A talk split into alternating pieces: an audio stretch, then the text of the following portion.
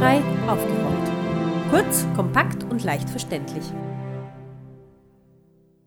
Herzlich willkommen zu dieser Sendung von Barrierefrei aufgerollt von Bizeps Zentrum für selbstbestimmtes Leben.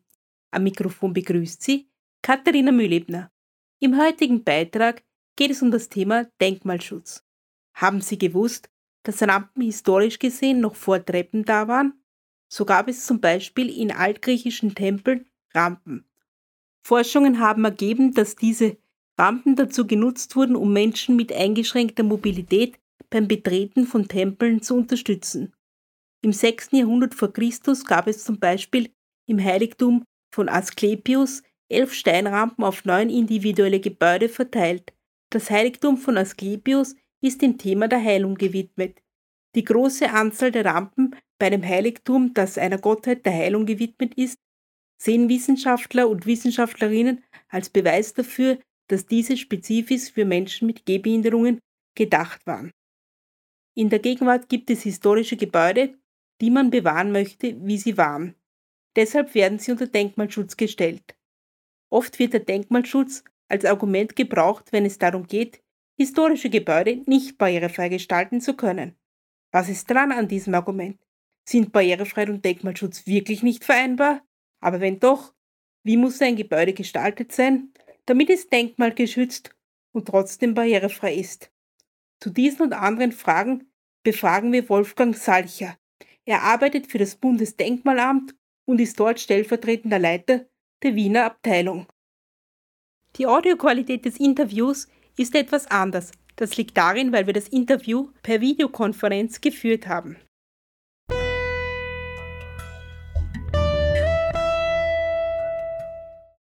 Herr Salcher, guten Tag. Grüß Gott, äh, ich freue mich, äh, dass ich dazu eingeladen wurde und äh, freue mich auf das Interview. Vielen Dank. Zu Anfang, was ist eigentlich ein Denkmal?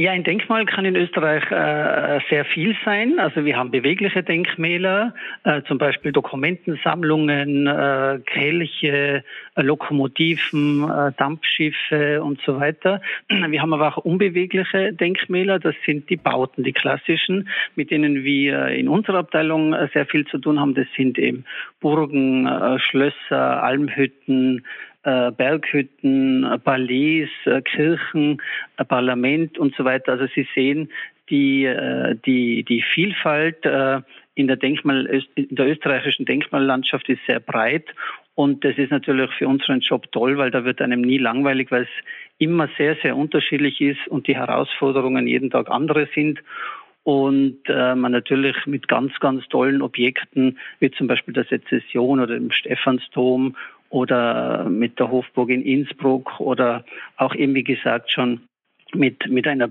denkmalgeschützten Berghütte zu tun haben kann. Also das ist natürlich schon eine tolle, tolle Herausforderung. Wieso bekommt ein, ein Gegenstand, ein Schriftstück oder ein Gebäude, wieso bekommt es Denkmalschutz? Der Denkmalschutz wird ausgesprochen aufgrund der gesetzlichen Grundlage unseres Denkmalschutzgesetzes. Das ist ja sehr positiv, dass wir ein sehr gutes und sehr starkes Denkmalschutzgesetz in Österreich haben im internationalen Vergleich. Und ähm, ähm, aufgrund dieses Gesetzes wird eben äh, untersucht auf wissenschaftlicher Methode vom Bundesdenkmalamt, ob etwas geschichtlicher, künstlerischer oder sonstiger kultureller Bedeutung besitzt und, was auch wichtig ist, ob es im öffentlichen Interesse ist. Also das ist auch wesentlich. Ist es im öffentlichen Interesse? Das heißt, ist es für uns alle in Österreich wichtig, etwas zu erhalten? Und dann gibt es ein Prüfverfahren. Äh, und die Eigentümer werden dann verständigt für eine Stellungnahme. Also das ist ein ganz normales Verfahren, wo auch die Eigentümerinnen einbezogen werden. Und dann ist etwas äh, wenn eben die wissenschaftliche Meinung zu diesem Ergebnis kommt unter Denkmalschutz. Nach welchen Kriterien wird das genau entschieden?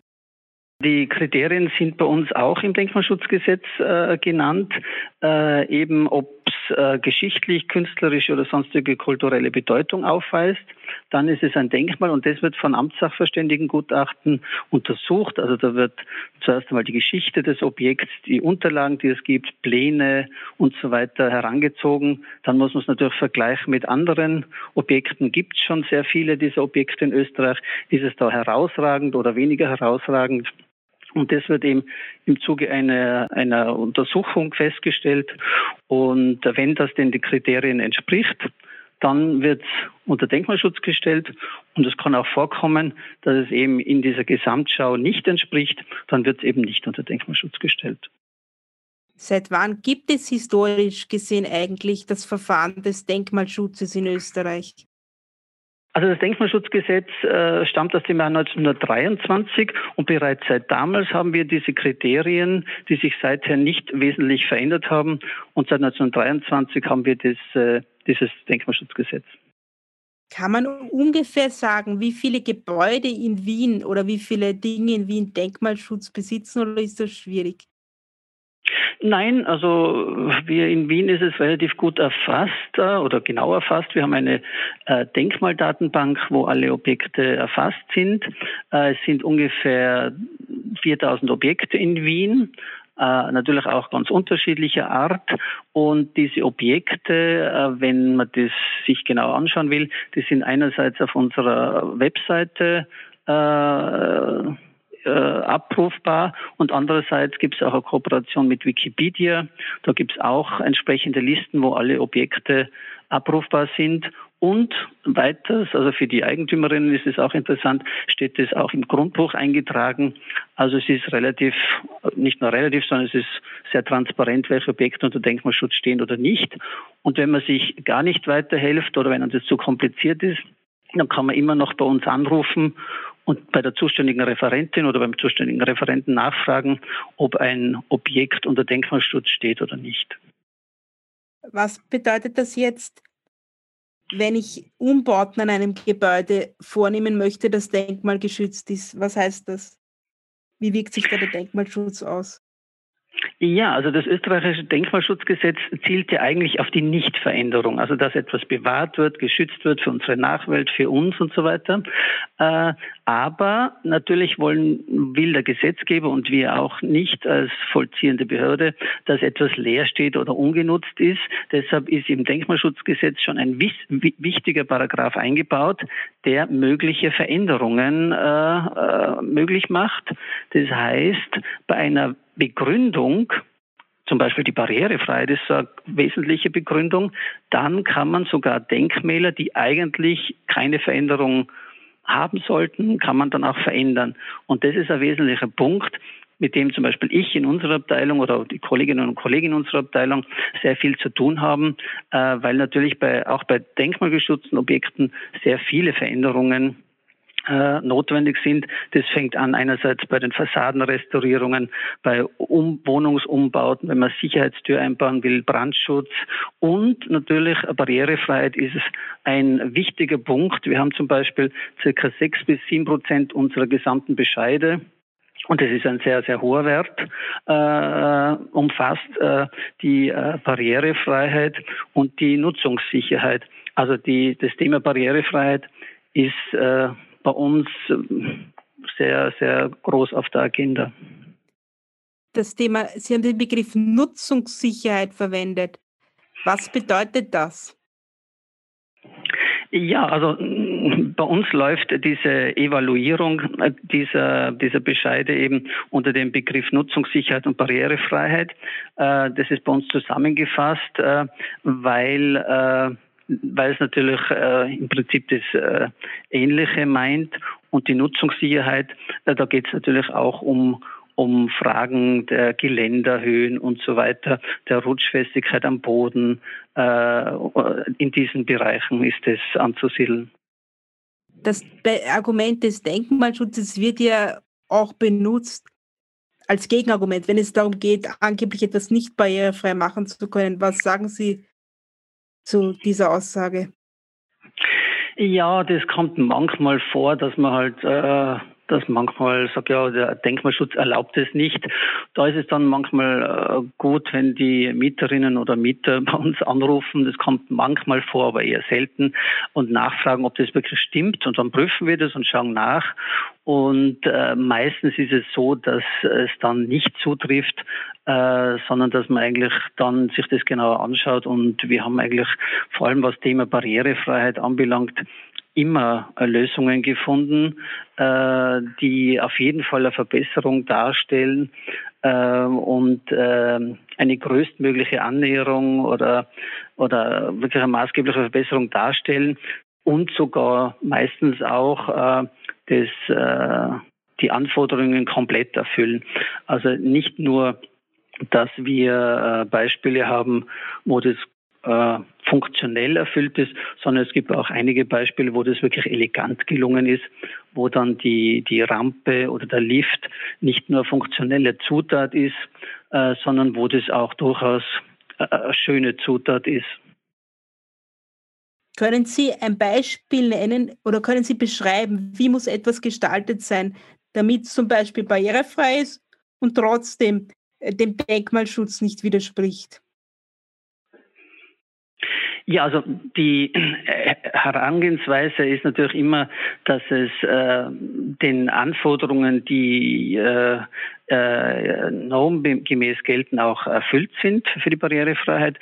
Und äh, deshalb ist es auch immer gut, äh, dass wir tolle Planungsteams haben, äh, also Architektinnen, Architekten, die dann auch darauf schauen, dass diese funktionelle Erfüllung dieser Barrierefreiheit auch noch mit einer architektonischen Gestaltung einhergeht. Und es hilft uns natürlich sehr dann in der, in der Genehmigung äh, äh, der Maßnahme, äh, weil das Denkmal dadurch dann ja nicht beeinträchtigt ist. Können Sie ein Beispiel nennen von etwas, was gut gelungen ist, also wo man das gut vereinbaren konnte, ein Gebäude, wie das dann ausgeschaut hat? Ja, natürlich. Also wir haben sehr, sehr viele äh, zahlreiche positive Beispiele aus meiner Sicht. Äh, wir haben zum Beispiel erst kürzlich ist in der Sezession der weltberühmte Beethoven-Fries von Gustav Klimt endlich äh, barrierefrei erschlossen worden mit einem neuen Lift. Also das ist, glaube ich, ein schönes Beispiel dafür, äh, wie man das äh, eingefügt hat, ohne der Sezession weh zu tun. Dann haben wir natürlich äh, die Hofburg, ist auch ein Riesenensemble. Wir haben zum Beispiel im Schweizerhof gibt es jetzt seit einigen Jahren einen äh, neuen Lift, der die Burg Hauptmannschaft und das Bundesdenkmalamt, wo wir auch unsere Büros haben, erschließt. Äh, funktioniert wunderbar, endlich äh, auch barrierefrei erreichbar. Jetzt im Moment wird gerade der zweite Lift eingebaut, der dann auch die Hofburgkapelle und andere Stockwerke erschließt. Also es geht äh, durchaus und funktioniert gut. Ja, ein ganz schönes Beispiel finde ich ist der Verfassungsgerichtshof äh, bei der Freiung äh, in Wien in der Renngasse 2. Da hat es zwar vorher schon eine barrierefreie Lösung vom tiefen Graben ausgegeben, aber der Anspruch ist natürlich, dass man auch beim Haupteingang barrierefrei rein kann. Äh, und da ist eine sehr, sehr elegante Lösung geglückt, die man heute Heute kann man sich das gar nicht mehr vorstellen, wie es vorher ausgeschaut hat. Aber das ist eine sehr, sehr elegante Rampenlösung äh, auch beim Haupteingang des Verfassungsgerichtshofs geworden.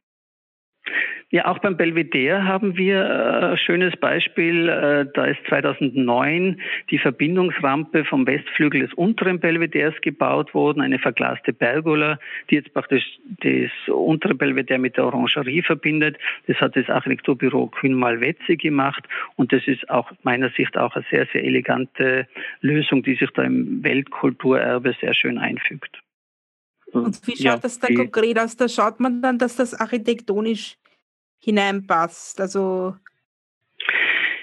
ja, also die wichtigste Herangehensweise ist natürlich immer die Grundlagenermittlung, äh, Grundrisspläne, schauen, welche Bauteile haben eine Bedeutung, äh, gibt es vielleicht einen Bereich, der schon mal umgebaut worden ist, wo die Möglichkeiten größer sind, die Abwägungen, ist es sinnvoll, also bei manchen Objekten ist es sinnvoller, eine Rampe vielleicht außerhalb anzusiedeln, bei manchen Objekten ist es besser, das innen zu machen. Das gleiche gilt beim Lift. Äh, manchmal ist es weniger Eingriff, wenn man es in den Hof ansiedelt, den Lift, oder manchmal ist es auch möglich, den in einen, in einen in, im Inneren anzusiedeln. Also das ist eben diese Abwägung bei jedem Objekt und es ist interessanterweise bei jedem Objekt wirklich einzeln zu entscheiden. Also es gibt keine so eine Grundregel, man macht es immer gleich sondern das ist dann auch das Spannende und Herausfordernde, dass man bei jedem Objekt schauen muss, wie können wir hier den absolut äh, sinnvollen Mix machen, Rampe, äh, automatische Türen, die aufgehen, ein Lift dazu. Äh, das ist natürlich äh, äh, ein Austarieren verschiedener Abwägungen. Aber das Ziel muss natürlich immer sein, dass man dann barrierefrei von A nach B kommt. Gibt es eigentlich irgendwelche Gebäude, wo man sagt, da ist das nicht möglich, dass man barrierefrei umbaut macht? Also manchmal denkt man sich, es würde nicht gehen, aber wenn man sich dann genau betrachtet und wir gehen davon aus, es muss gehen und unser Ansatz ist ja immer, wir müssen eine Lösung finden und ich darf nur ein Beispiel nennen, zum Beispiel beim Theseus-Tempel äh, im Wiener Volksgarten, da würde man sich auch denken, das ist so ein klassizistischer Tempel, wie man ihn halt auch in, in, in Italien oder in Griechenland sieht und der ist halt so äh, eine perfekte äh, Symmetrie und so weiter, da würde man auch denken, äh, das, da geht das überhaupt nicht, weil der sitzt eben auf so einem Stufensockel mit vielen Stufen, da kommt man irgendwie nicht schlecht drauf. Und auch beim Theseus-Tempel ist es uns gelungen, eine Rampe zu machen. Und das war auch wichtig, weil der Theseus-Tempel wird eben vom Kunsthistorischen Museum ähm, temporär als Ausstellungsgebäude äh, benutzt für, für schöne Ausstellungen. Und da ist natürlich klar, dass es auch einen barrierefreien Zugang geben muss. Und auch bei solchen äh, Objekten ist es uns bisher eigentlich immer gelungen, eine Lösung zu finden. Mhm. Also Sie sagen, es gibt kein Gebäude, wo gar nichts möglich ist. Also ich würde es jetzt nicht ausschließen, aber ich sage mal, wo ein Wille, da ein Weg. Und manchmal kann es natürlich schon sein bei, bei kleineren Geschäften, die beim Eingang drei Stufen haben und wenn man sich das genau anschaut, dann müsste man dann die ganze Decke absenken. Das kostet hunderttausende Euro, ist ein statischer Eingriff und so weiter. Da kann es manchmal schon sein, dass es in der Gesamtbeschau für den Nutzer oder für den Pächter oder so nicht finanzierbar ist. Und dann versucht man halt über Ersatzmöglichkeiten, zum Beispiel mit einer Klingel oder dass man über Stiegenhaus irgendwie hinten reinfährt oder so. Also irgendwie eine Verbesserung, sage ich mal, muss immer möglich sein. Ähm, aber es wird natürlich manchmal Objekte geben, äh, die nicht so ganz einfach umzusetzen sind, weil es manchmal am Geld liegt. Aber wir haben das auch schon gemerkt, das ist auch eine Entwicklung.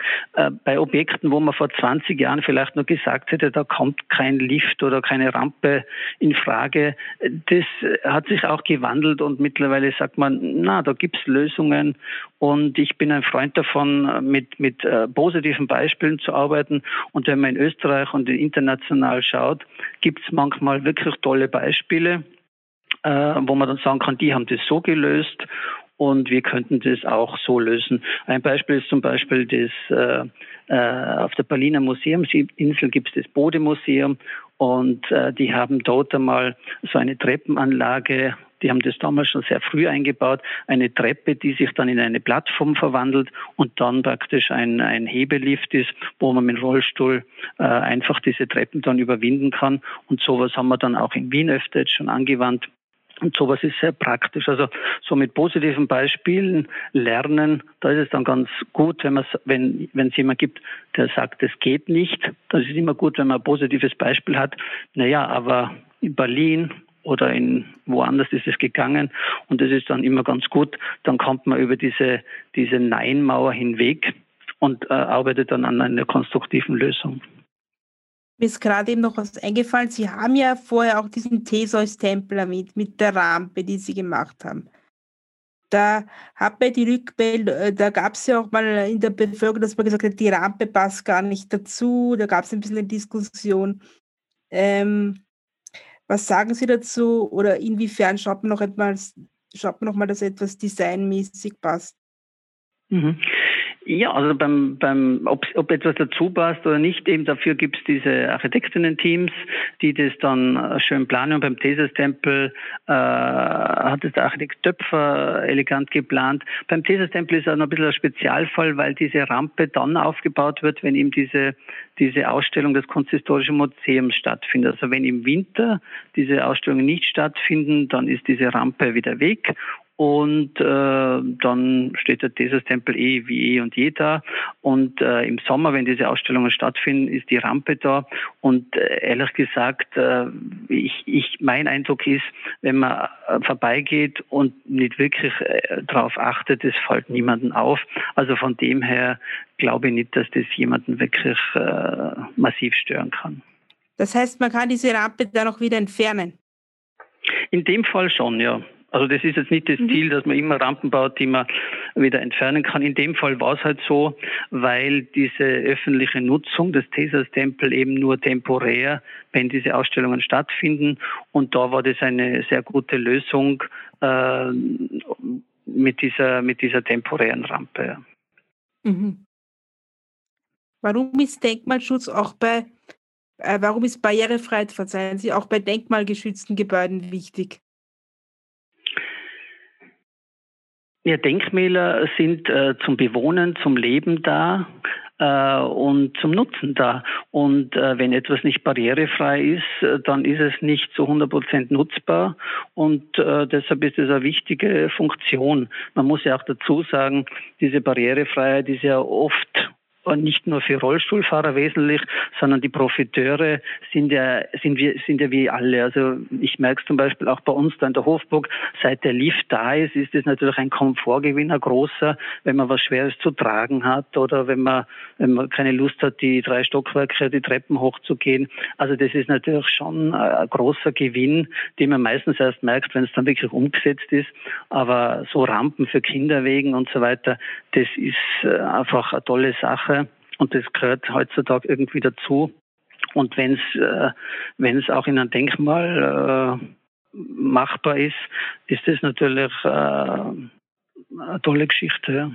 Also es ist auch wichtig, dass ein Denkmal erlebbar ist. Man könnte auch sagen, äh, ein Denkmal, das nicht erlebbar ist, ist das dann überhaupt ein Denkmal?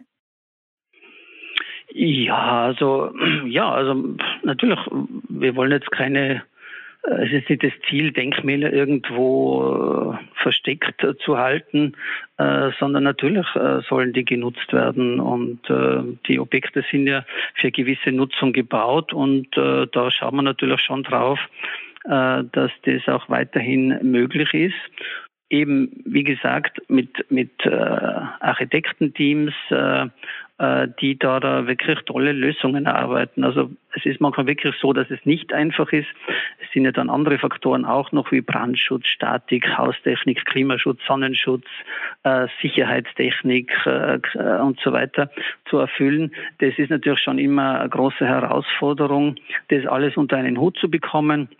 Aber interessanterweise äh, ist es äh, nach einem längeren Prozess und Abwägungen und so weiter oft oft möglich. Also ich denke jetzt nur an die die Wiener U-Bahnen, äh, wo die alten Stationen, die alten Stadtbahnstationen von Otto Wagner auch um, umgerüstet worden sind. Also in, in, Wien haben wir ja wirklich das Privileg, solche U-Bahn-Systeme gibt es ja weltweit nicht so viele, dass 100 Prozent äh, barrierefrei ist. Also das wenn man da jetzt noch zu anderen Städten schaut, wie Paris, Moskau oder Budapest, die werden das wahrscheinlich in 100 Jahren noch nicht haben. Also wir haben da schon sehr, sehr viele Beispiele, wo das äh, sehr, sehr gut geglückt ist, was aber nicht selbstverständlich ist, muss man auch sagen. Also wenn man nach Venedig schaut, die sind jetzt in den letzten Jahren auch äh, sehr dran, da Verbesserungen zu machen mit provisorischen Rampen und so weiter. Äh, aber es ist eben nicht selbstverständlich, ähm, sondern da muss man schon dahinter sein. Und natürlich war das auch äh, 2006 ein wichtiger Schritt mit dem Bundesbehindertengleichstellungsgesetz. Also das haben wir schon gemerkt, dass das dann äh, bei öffentlichen Gebäuden schon eine sehr positive Wirkung gehabt hat, weil man dann wirklich dann äh, das umgesetzt hat. Also wir haben dann auch 2010 äh, einmal äh, mit einem Vortrag äh, teilgenommen bei so einer Tagung und damals war das Thema noch unlösbarer Widerspruch oder kreative Lösungen. Also diese unlösbaren Widerspruch, den sehen wir heute eben nicht mehr, sondern äh, das Ziel ist, kreative Lösungen zu finden und äh, diese Barrierefreiheit herzustellen. Sie haben meine nächste Frage schon vorweggenommen. Welche konkreten Auswirkungen hat das Bundesbindengleichstellungsgesetz auf das Thema Denkmalschutz? Ja, also das äh, Bundesbehindertengleichstellungsgesetz ist äh, insofern wichtig, weil es äh, für die Eigentümerinnen, für die Architektinnen und für alle Beteiligten die Richtschnur ist, dass das umzusetzen ist. Also da gibt es jetzt kein Herumeiern mehr, sondern äh, Ziel ist die, die, die, die Umsetzung und die größtmögliche Annäherung an das Ziel. Und deshalb äh, arbeiten da alle sehr, aus meiner Sicht, sehr, sehr konstruktiv und sehr positiv daran. Äh, also die Frage ist jetzt weniger, ob man es macht, sondern einfach, wie man es macht. Und das ist schon mal ein großer Schritt. Was passiert eigentlich, wenn jemand gegen die Auflagen des Denkmalschutzes verstößt? Ja, das ist eine gute Frage, äh, weil das äh, kommt aus unserer Sicht jetzt nicht so oft vor, dass wir dann wirklich mit der mit der gesetzlichen äh, Grundlage da mit Strafen und so weiter kommen müssen, weil ja, es eigentlich immer immer Lösungen gibt und wir eigentlich immer äh, einen Konsens finden mit allen Eigentümern und Eigentümerinnen.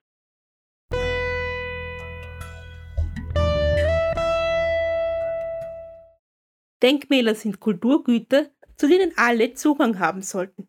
Deshalb ist Barrierefreiheit wie bei allen anderen Gebäuden auch, auch bei denkmalgeschützten Gebäuden unverzichtbar. Wie uns diese Sendung gezeigt hat, ist Barrierefreiheit und Denkmalschutz durchaus vereinbar. Das war unsere Sendung zum Thema Barrierefreiheit und Denkmalschutz. Wir danken Herrn Salcher für seinen sehr interessanten Beitrag. Alle Informationen zu dieser Sendung finden Sie wie immer auf unserer Internetseite www.barrierefrei-aufgerollt.at. Es verabschiedet sich Ihr Redaktionsteam Katharina Mühlebner, Markus Ladstätter und Martin Ladstätter.